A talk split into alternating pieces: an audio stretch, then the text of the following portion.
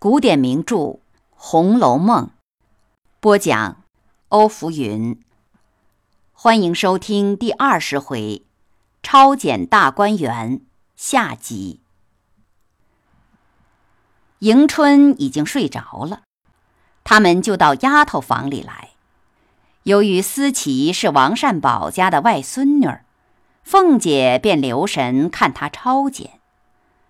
那王善保家的对思琪的箱子只随意掏了一回，就说：“哼，也没什么东西。”刚要关箱时，周瑞家的说：“哎，这是什么话？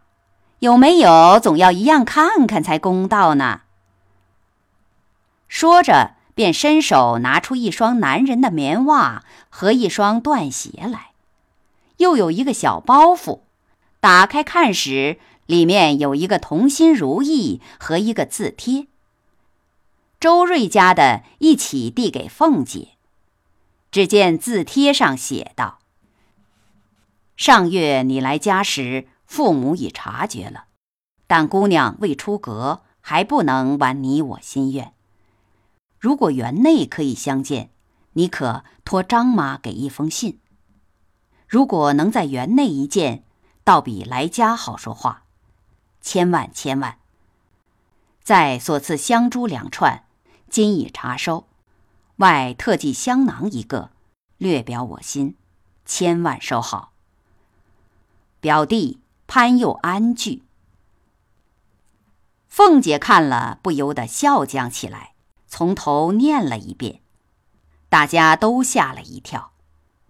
这王善保家的一心要拿别人的错，不想反拿了自己的外甥女，不禁又气又躁，只好打着自己的脸骂道：“哎，老不死的娼妇，怎么造下孽了？说嘴打嘴，现世现报啊！”凤姐见思琪低头不语，并无畏惧惭愧之意，就换两个婆子坚守，等待明天处理。后来回明了王夫人和邢夫人，告诉了迎春，便带思琪出去。正巧宝玉从外面进来，忙拦住问道：“哪里去？”周瑞家的知道宝玉平时的行为，便笑道：“不干你的事，快念书去吧。”宝玉笑道：“姐姐们，且站一站，我有话说。”周瑞家的便说：“太太吩咐，不许耽误时间。”几个媳妇儿便拉着思琪出去了。宝玉恨得直瞪着他们说：“奇怪，奇怪，怎么这些人只要一嫁了汉子，染了男人的气味，就这样混账起来，比男人更可杀了？”正说着，宝玉见王夫人亲自进来，叫晴雯姑娘的哥嫂来，便料到晴雯也保不住了，只飞也似的赶到怡红院。只见一群人在那里，王夫人在屋里坐着，一脸怒色，见到宝玉也不理。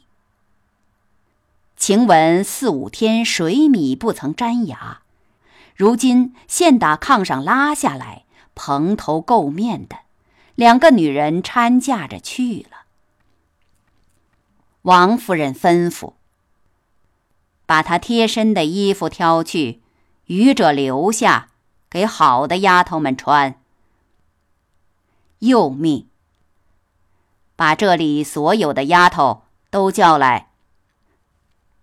他一一过目后，又问：“谁是和宝玉同一天生日？”李嬷嬷指着说：“这一个惠香，又叫四儿。”是和宝玉同一天的生日。王夫人细看了一看，见他虽比不上晴雯的一半儿，却也有几分水灵，见其行为举止聪明都露在外面，而且打扮的也不同。王夫人冷笑道：“哼，这也是个没廉耻的货。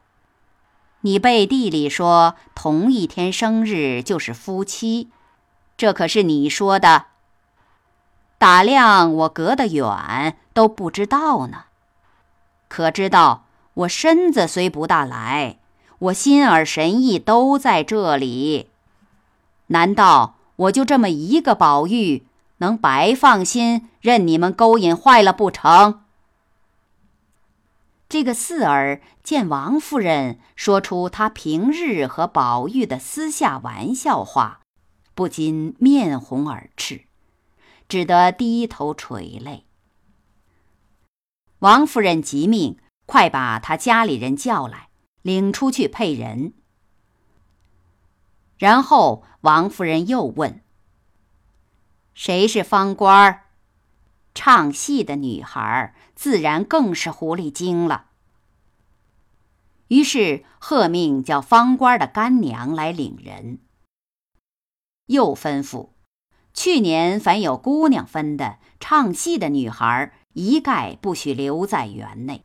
都让个人的干娘带出去。王夫人又满屋子抄检宝玉的东西，凡略有衍生之物，一并收走。又吩咐：因为今年不易迁挪，暂且挨过，明年给我仍旧搬出去新境。感谢收听《红楼梦》第二十回。超检大观园，欢迎继续收听第二十一回晴雯屈死。